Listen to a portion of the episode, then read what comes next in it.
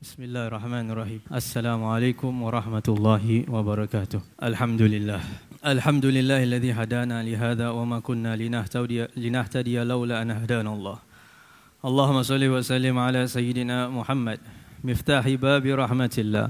عدد ما في علم الله صلاة وسلاما دائمين بدوام ملك الله وعلى آله وصحبه عدد كل ذرة ألف مرة. رب اشرح لي صدري ويسر لي أمري واحلل عقدة من لساني يفقهوا قولي. سبحانك لا علم لنا إلا ما علمتنا إنك أنت العليم الحكيم.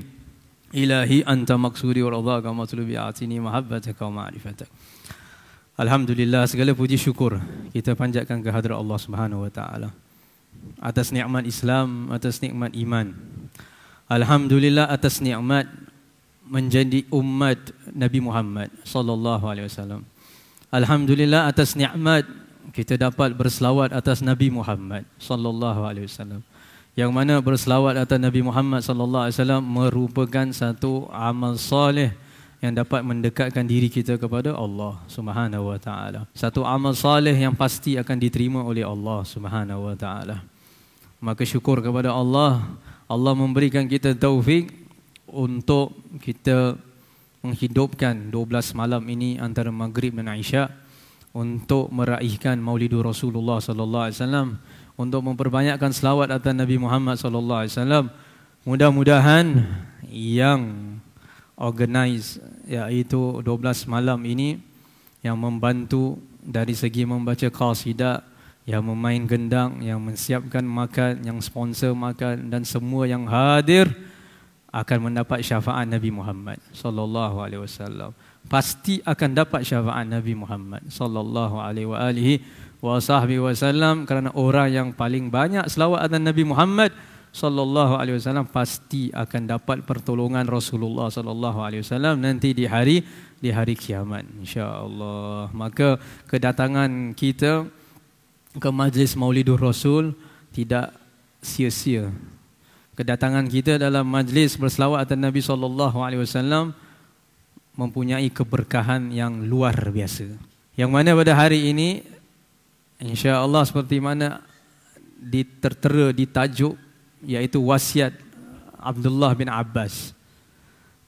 Yaitu daripada Rasulullah sallallahu alaihi wasallam. Oleh itu insyaallah kami akan kongsikan hadisnya yang mana diriwayatkan daripada Sayyidina Abdullah bin Abbas qala kuntu khalfan nabi wasallam adapun saya ini berada di belakang Nabi Muhammad wasallam yauman kisah ini yaitu Rasulullah berada di atas kedainya keldainya dan di belakang yang mengikut menunggang adalah Sayyidina Abdullah bin Abbas yaitu sepupu Rasulullah wasallam. Sayyidina Abbas adalah paman Nabi.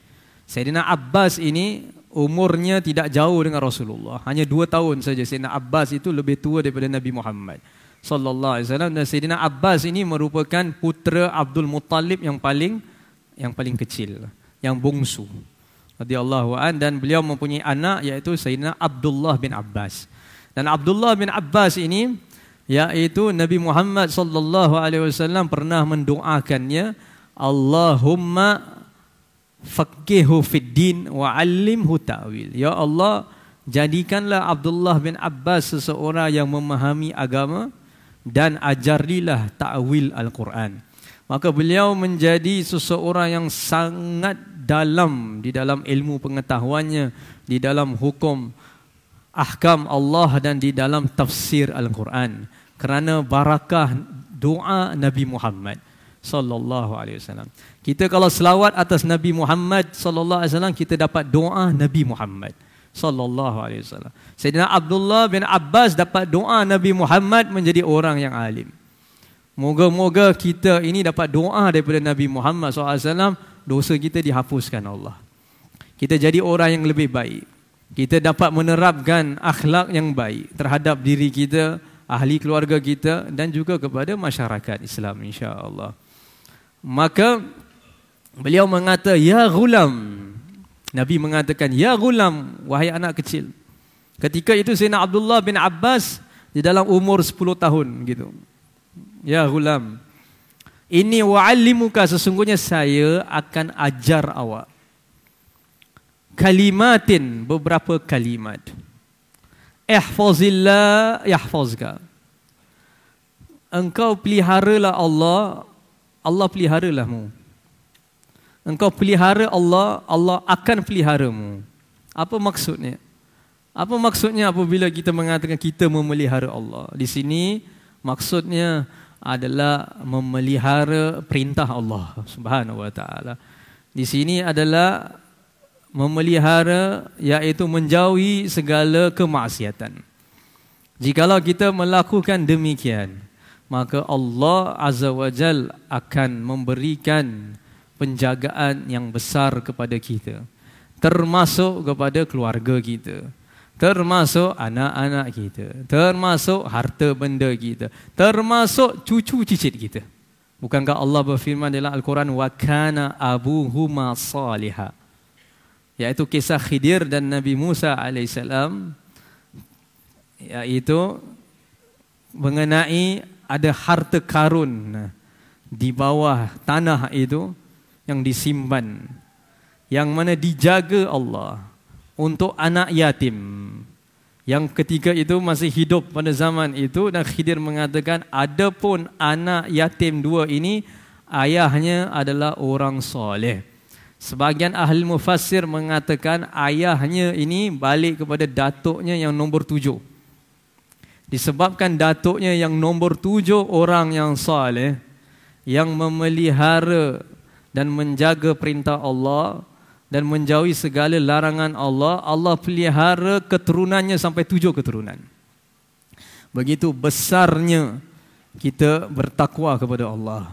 Begitu besarnya pentingnya untuk sentiasa menjaga perintah Allah Subhanahu wa taala. Pentingnya untuk kita menjauhi segala larangan larangan Allah Subhanahu Subhanahu wa taala.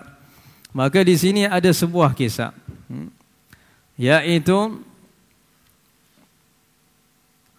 daripada Allahumma salli Muhammad Nabi Muhammad sallallahu alaihi wasallam menghantar salah seorang daripada pembantunya yaitu untuk menguruskan satu urusan.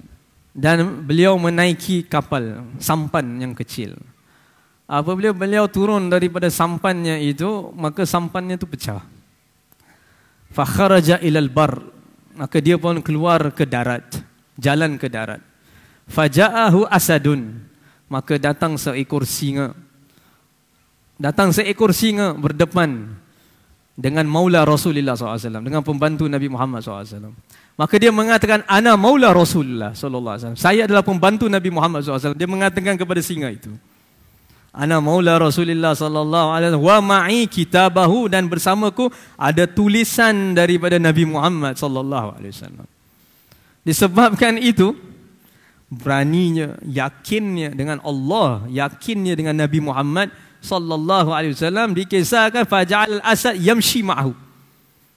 Yaitu singa itu pun berjalan dengannya dan menunjukkan jalan kepada tempat yang dia nak pergi. Dan lepas itu singa tu menanti dia dan membawa dia pulang ke, ke tempat iaitu ke tempat pelaburan itu dan hantar dia sampai pulang. Disebabkan takwa kepada Allah Subhanahu wa taala. Dan ada sebuah kisah lagi iaitu pernah iaitu seorang waliyah iaitu Sayyidatina Rabi'atul Adawiyah radhiyallahu taala anha seorang yang sangat memelihara perintah Allah dan sangat menjauhi larangan Allah Subhanahu wa taala satu ketika itu datang seorang pencuri dan masuk ke rumahnya. Apabila dia mengangkat barang Sayyidatina Rabiatul Adawiyah nak mencuri, maka dia tidak dapat jalan keluar pintu. Apabila dia letak barangnya itu, maka pintu itu dia nampak untuk keluar. Apabila dia angkat barangnya itu, maka pintu itu tertutup, dia tidak dapat melihat pintu keluarnya. Maka sampai terdengar satu suara yang mengatakan, iaitu tinggalkanlah barangnya itu kerana kami yang menjaga dia. Kerana dia adalah seseorang yang sangat takwa kepada Allah Subhanahu wa taala. Oleh itu, jagalah sembahyang kita lima waktu. Peliharalah solat kita dengan dengan benar. Pastikan kita solat dengan wuduk yang sempurna. Pastikan kita solat di dalam berjamaah. Terutama sekali waktu subuh dan isyak. Kerana Nabi SAW bersabda ada dua solat ini yang mana kaum munafik merasa berat untuk melakukan solat berjemaah iaitu solat subuh dan solat isyak. Maka jikalau kita menjaga sembahyang kita lima waktu dengan khusyuk, dengan benar, maka segala-galanya akan dijaga oleh Allah. Peliharalah mata kita, lidah kita, telinga kita, tangan kita, kaki kita, perut kita, kemaluan kita daripada segala yang diharamkan Allah Subhanahu wa taala. Gunakanlah ya di dalam melakukan taat kepada Allah. Gunakanlah mata kita untuk melihat keagungannya Allah.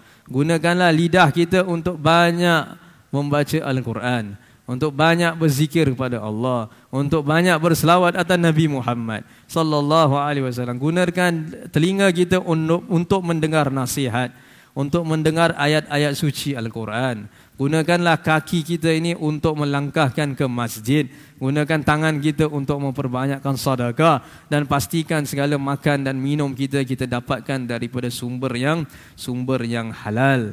Jangan sekali-sekali kita mengambil daripada sumber yang haram ataupun kita bekerja daripada sumber yang yang haram. Diriwayatkan barang siapa yang bekerja iaitu daripada sumber yang haram dan dia tidak peduli sama ada wang yang dia dapat halal atau haram maka Allah pun tidak peduli daripada mana pintu neraka dia akan masuk. Waliyadu billah min zalik. Maka Rasulullah mengatakan ihfazillah. Yahfazka peliharalah Allah maka Allah akan pelihara kamu. Yakin ke tak? Sudah tentu kita yakin. Nabi Muhammad sallallahu alaihi wasallam seorang anak yatim. Tidak ada ibu tidak ada ayah yang menjaganya siapa? Allah Subhanahu wa taala. Allah lah yang memelihara Rasulullah sallallahu alaihi wasallam. Allah lah yang menguruskan segala urusan Nabi Muhammad sallallahu alaihi wa alihi wasallam. Allah berfirman dalam Al-Quran, "Wa huwa yatawallas salihin." Dan dialah yang menguruskan urusannya orang-orang salihin. Yang harus kita lakukan adalah sembah Allah. Ibadah kepada Allah, taat kepada Allah, Jangan melanggar perintah Allah, mensyukuri segala nikmat Allah, maka segala urusan kita akan dijaga oleh Allah Subhanahu wa taala. Oleh itu jikalau kita melakukan satu maksiat, sesuatu yang haram, maka kembalilah kepada Allah Subhanahu wa taala. Cepat-cepat bertaubat kepada Allah. Istighfar kepada Allah Subhanahu wa taala. Perbanyaklah istighfar. Kerana istighfar itu apabila kita perbanyakkan istighfar itu adalah tanda yang mana Allah ingin mengampunkan dosa kita. Kerana kita tak dapat istighfar melainkan jikalau Allah ilhamkan dalam hati kita untuk beristighfar kepada Allah. Terutama sekali di dalam masjid istighfar. Perbanyaklah istighfar kepada Allah Subhanahu wa taala. Mohon ampunan kepada Allah. Wallahu yuhibbut tawwabin. Sesungguhnya Allah mencintai orang-orang yang bertaubat kepada Allah Subhanahu Subhanahu wa taala. Allah innallaha yuhibbut tawabi innallaha yuhibbul mutatahhirin. Sesungguhnya Allah Subhanahu taala mencintai orang-orang yang menyucikan diri dia, menyucikan zahir dan batin, menyucikan batinnya daripada segala sifat yang dicela, daripada riya, ujub, takabur, hasad, dengki, maka lakukanlah segala amal kerana Allah Subhanahu wa taala. Janganlah lakukan amal kerana manusia untuk diperlihatkan manusia, untuk mendapat pujian daripada manusia. Lakukan semuanya lillahi subhanahu wa ta'ala Seperti mana yang kita lakukan di Masjid Istighfar Maulid 12 malam ini Lakukanlah kerana mahabbah kepada Nabi Muhammad Sallallahu alaihi wasallam. Lakukanlah kerana cinta pada Rasulullah Sallallahu alaihi wasallam. Dan Nabi telah mengatakan Al-mar'u ma'aman ahab seseorang itu akan bersama dengan orang yang dia cintai. Diriwayatkan dalam sebuah hadis yaitu seorang sahabat Rasulullah namanya Thauban. Yaitu beliau selalu menjaga di depan rumah Nabi Muhammad sallallahu alaihi wasallam. Seperti seorang security. Tetapi Nabi tidak memerlukan security itu. Tetapi dia saja je duduk di depan rumah Nabi Muhammad sallallahu alaihi wasallam atas sebab dia ingin melihat wajah Nabi Muhammad sallallahu alaihi wasallam pada satu ketika Rasulullah SAW pulang ke rumah tidak melihat Thauban. Kemudian Nabi menanyakan mana Thauban? Katanya dia ada sakit. Maka Rasulullah SAW pergi menjenguknya. Maka ditanya, ya Thauban engkau sakit? Dia bilang, bala ya Rasulullah, bahkan ya Rasulullah. Satu hari aku tak lihat wajahmu, maka aku jatuh sakit. Sampai wajahnya menjadi kuning-kuningan kerana tidak melihat wajah Nabi Muhammad sallallahu alaihi wasallam. Begitu mahabbahnya kepada Rasulullah. Sallallahu alaihi wasallam. Begitu hatinya terikat dengan Nabi Muhammad. Sallallahu alaihi wasallam. Yang mana dibaca tadi qasidah ya imam rusli ya sanadi wahai imam bagi semua rasul.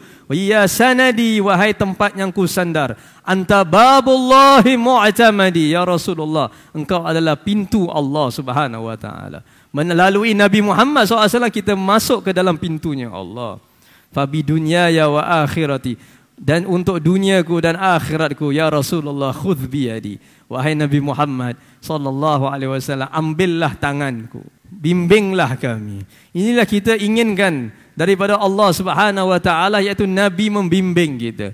Bagaimana nabi membimbing kita? Dengan mengikuti ajaran Nabi Muhammad sallallahu alaihi wasallam dengan menghidupkan sunnah Nabi Muhammad sallallahu alaihi wasallam dengan menjauhi segala apa yang dilarang oleh Nabi Muhammad sallallahu alaihi wasallam. Kalau nabi mengatakan jangan berzina jangan berzina kalau nabi mengatakan jangan mengumpat jangan mengumpat.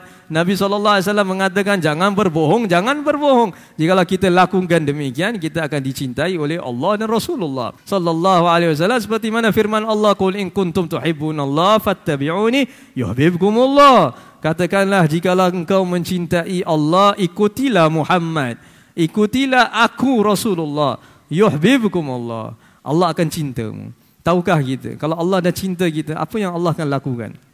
Kita cinta Allah berbeza dengan kalau Allah cinta kita. Kalau Allah mencintai kita, maka kita berada di dalam penjagaannya Allah. Kita tak bakal buat maksiat. Kerana kita dalam penjagaannya Allah. Syaitan nak dekat dengan kita, tetapi kita dalam penjagaannya Allah. Syaitan tidak mampu untuk dekat dengan kita. Bukankah Sayyidina Umar bin Khattab apabila syaitan berjalan di satu jalan dan melihat melihat bayang-bayangnya Umar, syaitan akan pusing dan lari sejauh-jauhnya. Kerana yakinnya dengan Allah, kerana mahabbahnya dengan Allah, mahabbah dia dengan Nabi Muhammad sallallahu alaihi wasallam. Oleh itu 12 malam ini kita ambil kesempatan dengan banyak berselawat atas Rasulullah SAW sampai hati kita bersih. Sampai dibersihkan hati kita sampai hati kita menjadi cermin yang kilat. Apabila cermin itu dah kilat maka kita dapat melihat dengan jelas apabila kita dapat melihat dengan jelas maka kita mengetahui hakikatnya sebabnya kita diciptakan Allah iaitu untuk makrifah kepada Allah untuk mengenal keagungannya Allah untuk mengenal keagungan Nabi Muhammad sallallahu alaihi wasallam disebabkan cermin hati kita ini banyak kotoran banyak najis, banyak maksiat, maka kita tak dapat merasakan keagungannya Allah Subhanahu wa taala. Kita tidak dapat merasakan nikmatnya sujud kepada Allah Subhanahu wa taala. Bilakah akhirnya kita menangis dalam sujud kita? Bilakah akhirnya kita sujud dengan hati kita? Kalau kita sujud dengan badan kita ini tiap-tiap hari kita lakukan. Tetapi bilakah akhirnya kita sujud dengan hati? Apabila kita sujud kepada Allah, kita merasakan kita ni tidak ada apa-apa. Tidak ada apa-apa. Melainkan Allah subhanahu wa ta'ala. Itulah maknanya la ilaha illallah. Tiada Tuhan yang wujud melainkan Allah. Tak merasakan kewujudan diri kita pun melainkan Allah subhanahu wa ta'ala. Tak merasakan iaitu kita jalan ini melainkan dengan keagungannya Allah dengan kehendaknya Allah Subhanahu wa taala. Ketahuilah takdir Allah qada dan qadar Allah akan berjalan. Mau tak mau akan berjalan. Jikalau kamu bersabar atas takdirnya Allah qada dan qadar Allah, kamu akan diberikan pahala yang besar di sisi Allah Subhanahu wa taala dan jika kamu tidak sabar, waliyadzubillah min zalik maka ubahlah. Jadilah orang yang bersabar. Nabi Muhammad SAW adalah manusia yang paling sabar. Nabi Muhammad SAW manusia yang paling diberikan banyak ujian.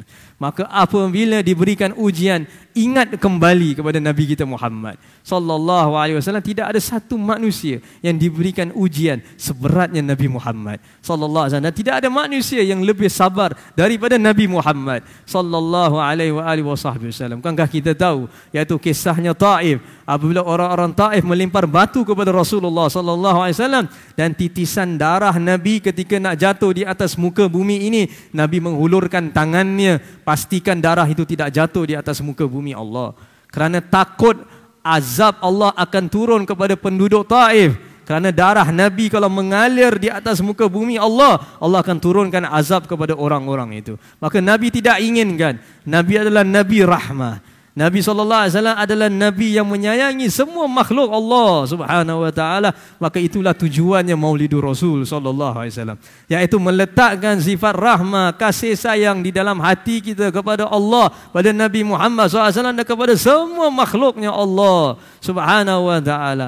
Sehingga kan jikalau ada yang memutuskan silaturahim dengan berkatnya kita berselawat antara antara maghrib dan isya maka sekaranglah masanya untuk kita menyambung silaturahim Jikalau ada adik-beradik yang bergaduh antara satu sama lain, maka selepas berselawat atas Nabi Muhammad SAW akan datang kesedaran di dalam hatinya, keinsafan di dalam hatinya untuk berbaik-baik dengan adik-beradiknya, untuk berbaik-baik dengan suaminya, baik-baik dengan istrinya, berbaik-baik dengan anak-anaknya, berbaik-baik dengan ibu bapanya. Maka itulah tandanya kita duduk di dalam satu majlis kita mendapatkan kesan bekasnya daripada majlis itu itulah tandanya kita mendapatkan percikan cahaya Nabi Muhammad sallallahu alaihi wasallam kerana datangnya Nabi Muhammad sallallahu alaihi wasallam sebagai cahaya yang menghilangkan segala kegelapan kegelapan hati kita akan hilang dengan banyak berselawat atas Rasulullah SAW. Kegelapan kita, hati kita akan hilang